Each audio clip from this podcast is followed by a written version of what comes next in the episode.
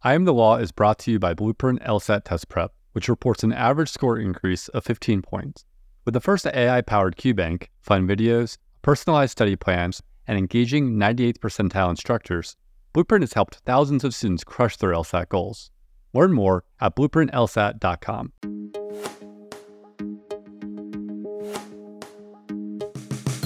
From Law Hub, this is I Am the Law, a podcast where we talk with lawyers about their jobs to shed light on how they fit into the larger legal ecosystem.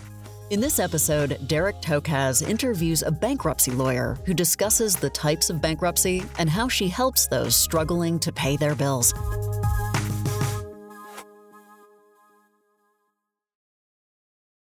Support comes from Seton Hall University School of Law in Newark, New Jersey, where you can enroll full time or in the weekend JD program. In the heart of New Jersey, with proximity to New York City, Seton Hall is dedicated to your outcomes, evidenced by high employment and bar passage rates. Its one student at a time approach supports you throughout your time in law school. Their flexible, hybrid, weekend JD program allows working professionals to balance work, family, and law school. Learn more at law.shu.edu. Support also comes from the University of Idaho College of Law and its two locations. The Moscow location has all the resources of the university's main campus, neighboring a picturesque, charming college town. The Boise location is in the heart of downtown, just blocks from the seat of government. Either Idaho Law location provides an abundance of outdoor opportunities. As the only law school in the state, Idaho Law provides near exclusive access to the courts, the legislature, and the rapidly developing business and nonprofit communities.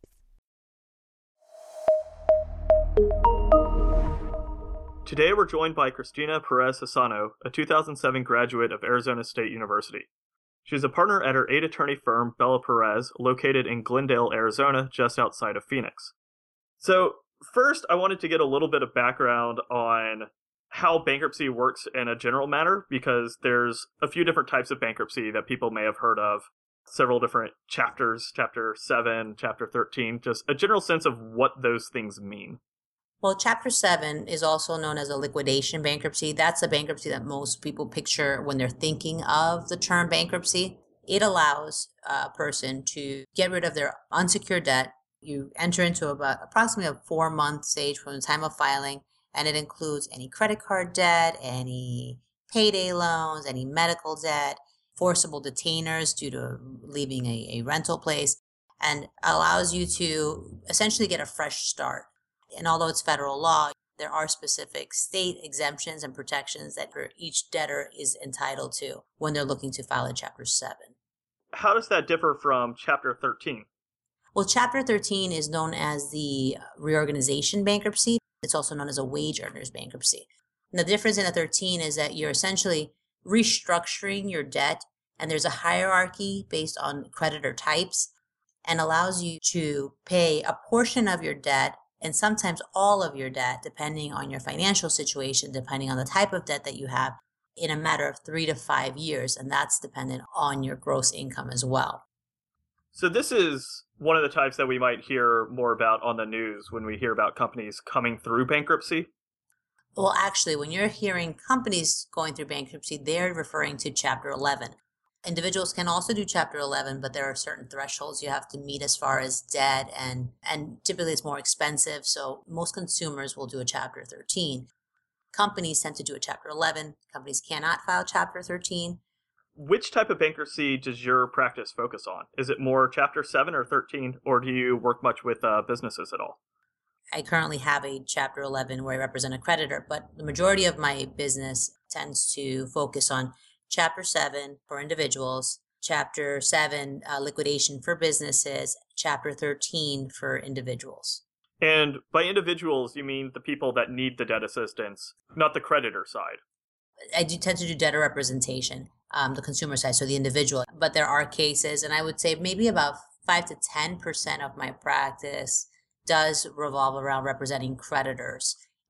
So I'd like to hear a bit about what the life cycle of a client is. Sort of, at what point does the typical person come into your office?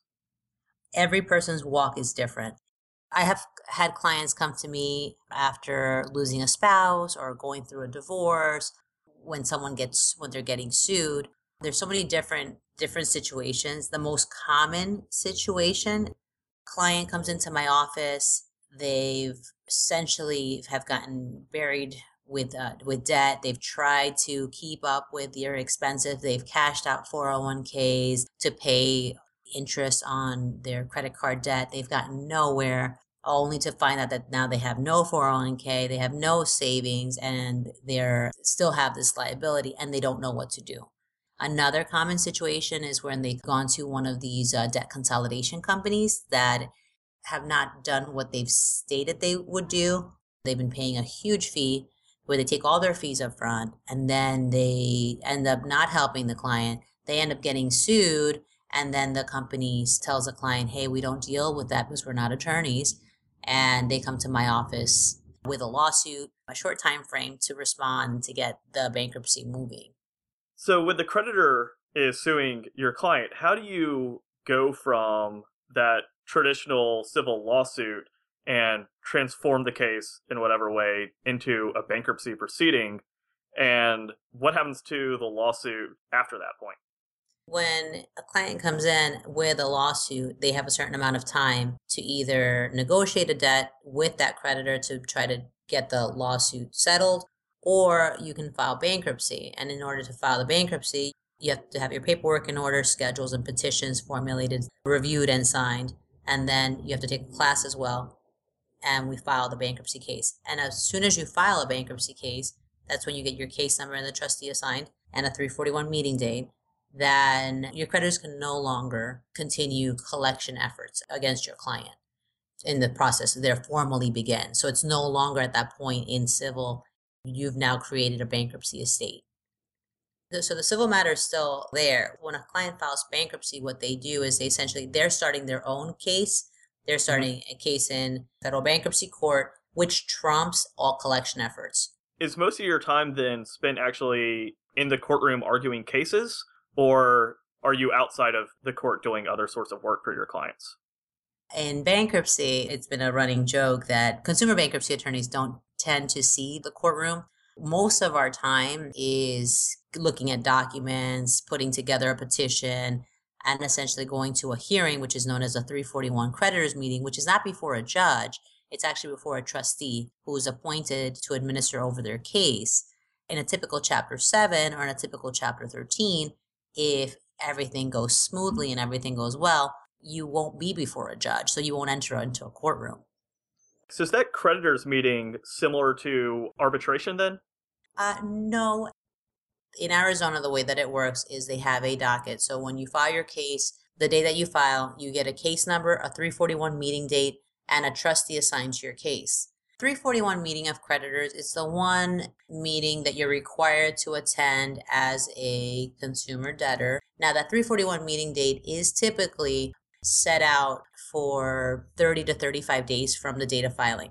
There's a couple of steps that occur beforehand, taking a class that's required by law, submitting all paperwork to the trustee that they require to have a verification. So essentially, the trustee assigned to your case is going to send you a letter in the mail asking for a slew of paperwork in order to verify what you've transferred in the last two years and if you've repaid any loans to friends or family, um, looking at your bank statements, looking at pay stubs. And so they do their own fact finding in that manner because their job is to find what assets are available to liquidate so they can provide that to creditors. So that's their job and they also get paid from what claims they pay out.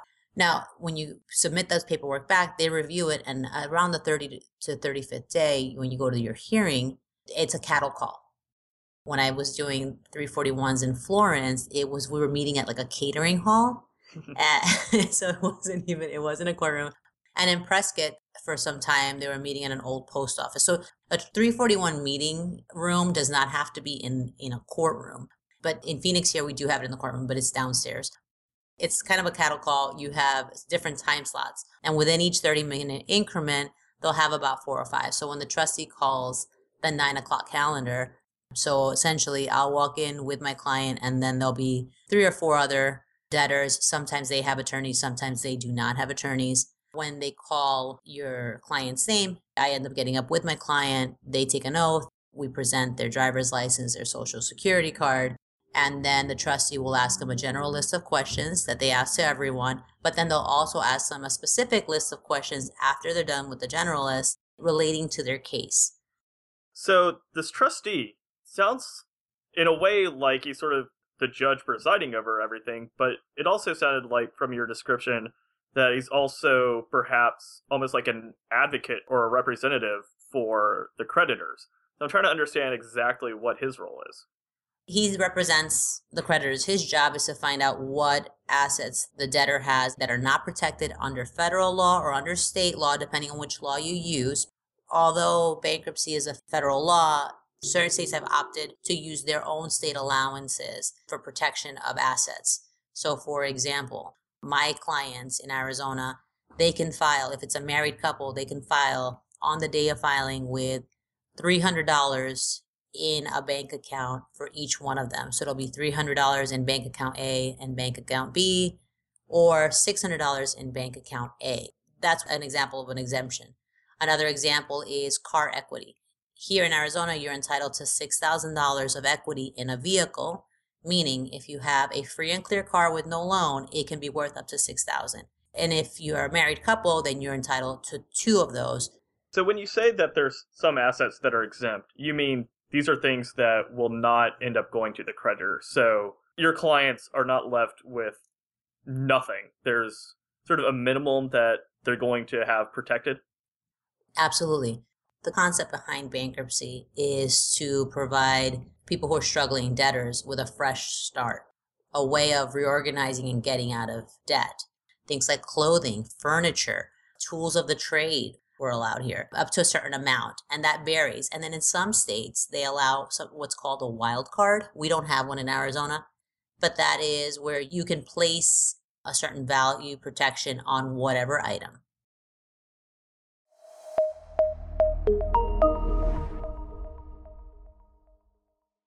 Support comes from Vermont Law and Graduate School. Vermont Law and Graduate School empowers students to dream big. It welcomes and shares passions for social justice, the environment, criminal justice reform, and so much more. At VLGS, realism and idealism collide. Together, students and faculty positively transform the world around them. From an accelerated two year JD to an online hybrid JD, VLGS offers innovative programs where you can learn at your own pace. To learn more, please visit vermontlaw.edu. Support also comes from Albany Law School. Albany Law School is committed to increasing access to the legal profession. Albany Law's online FlexJD delivers all the benefits you'd expect from an institution that's been educating future lawyers and leaders since 1851. With one in person session per year, you'll complete most of your work online, giving you the flexibility you need to earn your law degree when and where it works for you. To find out how you can begin your journey to earning a JD, visit albanylaw.edu today. Support also comes from Baylor Law School, the smallest and oldest law school in Texas. Baylor Law has three entering classes, 15 tracks of study, strong bar passage and employment rates, robust scholarship offerings, numerous clinics and joint degree programs, and a focus on preparing excellent and ethical lawyers. Visit the Baylor Law website to learn more and to apply for free to the spring, summer, and or fall entering classes. So we've heard a bit about what the trustee does during these proceedings, but I'd like to hear more specifically about your role and the preparation that goes in into it before you go into the creditors meeting. Well, my role tends to be more of the preparation. What I like to do is by the time that we go to that 341 meeting, my clients already know what issues they have in their case, what questions they can expect, what the procedure is going to be, how to respond to the trustees. So for every case that I meet with before we file their petition, and then sometimes also after we file their petition, depending on the complexity of the case, I'm meeting with my clients and saying to them, these are the general questions that you can expect when we go to that 341. I give them a rundown of how the cattle call goes and so forth, and then explain to them of these questions, you'll hear him or her ask these questions to all debtors expect these questions to be asked to you in specifics to your case. Because by the time I file a case, I've already looked at their bank statements. I've already looked at their assets. I've already done a value of those assets. I know what the trustee may or may not go after or ask about inquire about. There's nothing worse than going to a hearing and I sit there and I hear another attorney meet a client and at that point explain to them these are the questions that you can expect to hear for the first time. At this point, you tend to see a look of fright in clients' faces mm-hmm. and I and I try my best not to have that. Now, sometimes there are surprises because creditors can show to these meetings, although they typically do not show. So there there may be some surprises. And you know, I'd love to say that all of my clients are 100% truthful to every fact in their case. I cannot say that um, because then I would be lying.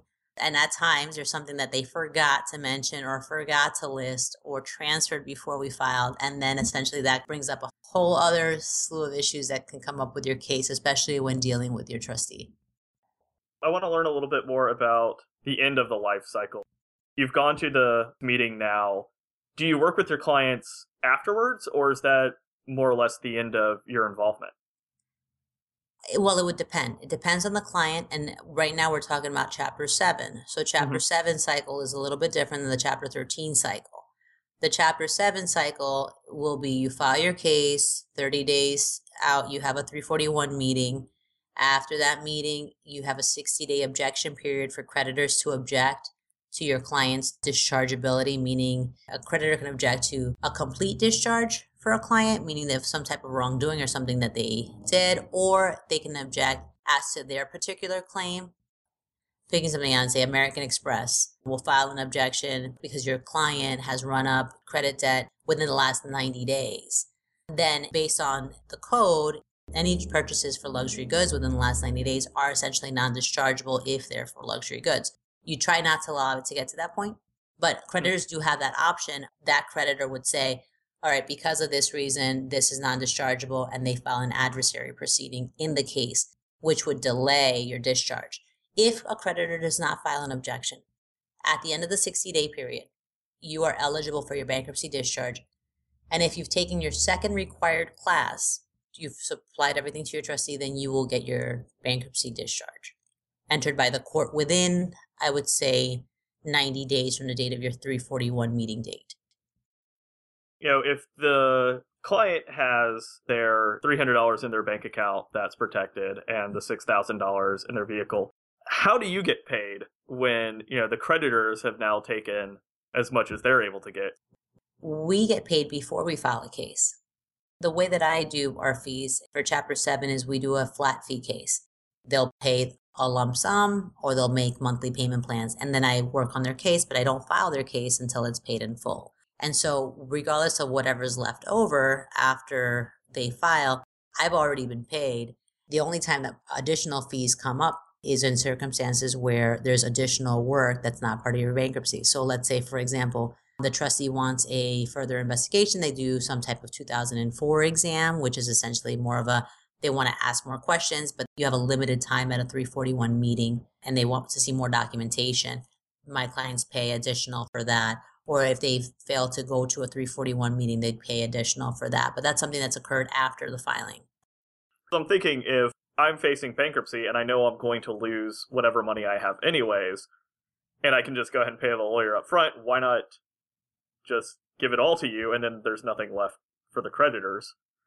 Well, so there, I, I assume some very clever people have thought to do this before, and there's a protection in place to stop sort of a transfer of money just to the attorney to get it away from the creditors. See, here's the thing. Try selling that to one of your clients, right? Um, pay me the money. This way you don't pay the, the creditors. I don't know how well that would that would uh that pan out because the whole point of filing bankruptcy is there's certain things that you can do before you file to assist your client in protecting certain assets. So if you have the time and you plan properly and you're allowed to do pre-bankruptcy planning, if you do it properly, then your client would not lose a great deal because the client's goal is pay the attorney as little as possible and then pay the creditors as little as possible. What might be the last step of your uh, relationship with the client? Although it could possibly come a little earlier. You know, if the client has their $300 in their bank account that's protected and the $6,000 in their vehicle, how do you get paid when, you know, the creditors have now taken as much as they're able to get? We get paid before we file a case. The way that I do our fees for Chapter 7 is we do a flat fee case. They'll pay a lump sum or they'll make monthly payment plans. And then I work on their case, but I don't file their case until it's paid in full. And so, regardless of whatever's left over after they file, I've already been paid. The only time that additional fees come up is in circumstances where there's additional work that's not part of your bankruptcy. So, let's say, for example, the trustee wants a further investigation. They do some type of 2004 exam, which is essentially more of a they want to ask more questions, but you have a limited time at a 341 meeting and they want to see more documentation. My clients pay additional for that or if they fail to go to a 341 meeting, they'd pay additional for that. But that's something that's occurred after the filing.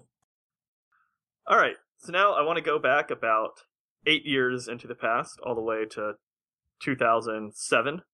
And I want to know those early first years of your practice, what that was like. When I graduated, I was at the county and my my original goal was to be a prosecutor and wanted to be because I wanted to be in, in the courtroom. I wanted to be I wanted to do trials. I wanted to I visioned my life very differently than what it is right now. So I was actually at the county and the way that Maricopa County was at that time was they were on a hiring freeze. And so I was with the county for probably about a year. I was with them while I was finishing law school and then as I was studying for the bar, so I worked with them as a law clerk, helping other attorneys with motion writing and so forth. And then when I interviewed with them and they decided, well, they announced that they, because of budget cuts and restraints, they could not hire anyone. At that point, I decided, hey, I'm going to go find a job. And I ended up finding a job with Harold Campbell, who is a bankruptcy specialist. So I started off as a paralegal because I still hadn't received my bar admission. Harold had a way of just taking very complex cases and just really thinking outside of the box. So it's something that I, I appreciate the time that I spent with him because he was able to really show me how to look at the code, look at the laws, and then also do the best job you can for your client. And also learning how you just have to jump into things, which is mm-hmm. as a first year attorney is extremely scary. And you look back and you're like, wow, I can't believe I did that. And I can't believe that was okay to do. And sometimes like, oh man, I don't know if that was okay to do. Sometimes you just have to learn as you go. But I did. I walked away with a lot of valuable experience when I was with uh, Harold. So you're obviously not still a, a, a paralegal there.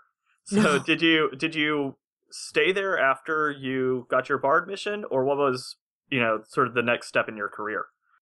I ended up going to a boutique bankruptcy firm where they did consumers, chapter sevens, chapter 13s, but they did a high volume and it was more of a churn and burn type of feel you i essentially i was meeting with hundreds of people and just filing case after case after case and there were more i mean i would say some vanilla cases i tended to always want to take more difficult cases mm-hmm. but it was one of those situations where you were filing cases and clients started becoming numbers and i and i worked a lot i i still work long days but at that point i i was probably working about 12 hour days and but I was working for someone else. The business model that they had turned into something very different than what I when I first started. Where for them it was more, don't worry about the the old clients. Paralegals can handle that. Worry about the new clients and so forth. I didn't like that. And so after a while I just probably a little bit over a year of being there, it just became too much. And I ended up deciding to open up my own shop. So it sounds like this may have fed into um, what you mentioned before that you really hate to see in these meetings, which is an attorney sort of for the first time getting to prep their client about the questions that they're going to see. So is that sort of what you would see as a result of this high volume business? I would say yes. And the thing is with bankruptcy, it was, it definitely was high volume because you needed the numbers. Mm-hmm. Uh, you have a certain amount of cases that you can handle and then you have a certain amount of staff that helps you handle those cases and then af- after you hit your breaking point your quality of work product is going to go down and i value that and that's one of the things that i pride myself on when i started feeling that way i realized that that wasn't for me either i was really brave or just really stupid because i literally heard of a firm that had a room that they were willing to have enough counsel relationship and I just bought a computer, bought bankruptcy software program, hired someone part time to help me, and just started doing bankruptcies. From that point, it just kind of grew. People left with me as well from the old firm. Mm-hmm. And that also helped because that was uh, that helped generate clients and so forth. And then from there it was, was word of mouth because I didn't do. I mean, I didn't have the budget for advertising. I didn't have the budget to you know to compete with these big firms that, that were around at the time. For me, it really was my work product, the way I treated clients, and my reputation. And I also got involved in a lot of things. I got involved in the bankruptcy section for the state bar. I got involved in the Young Lawyers Division, doing their CLE programs. You know, I was blessed in the fact that it just grew.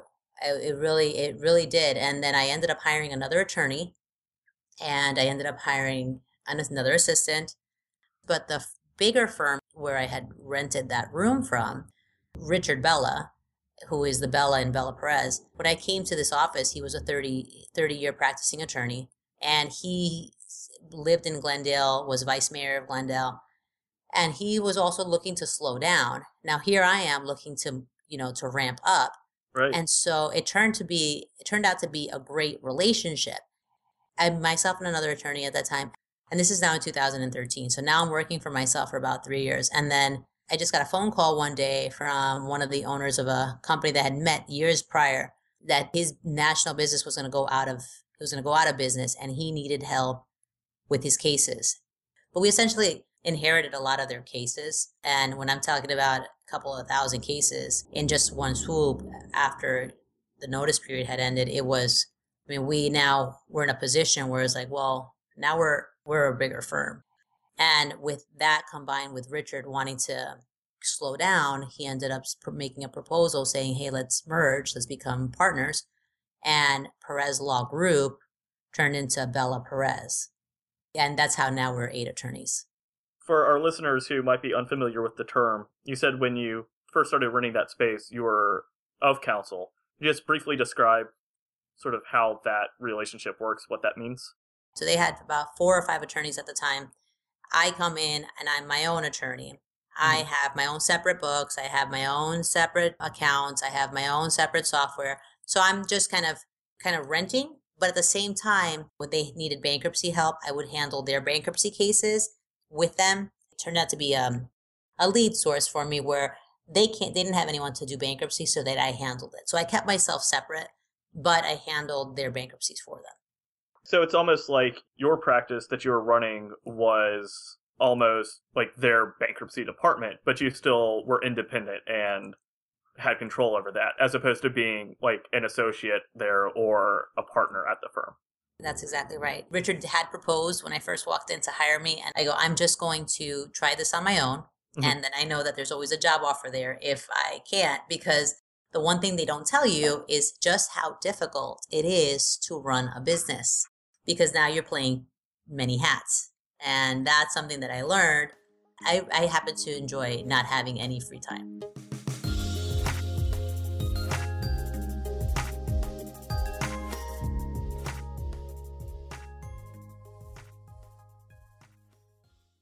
I Am the Law is a Law Hub production. Don't forget to subscribe and rate this show in your favorite podcast app. Thank you to our presenting sponsor, Blueprint LSAT Test Prep. Thank you also to our other sponsors, LSAT Lab, Seton Hall University School of Law, Vermont Law and Graduate School, and Baylor Law.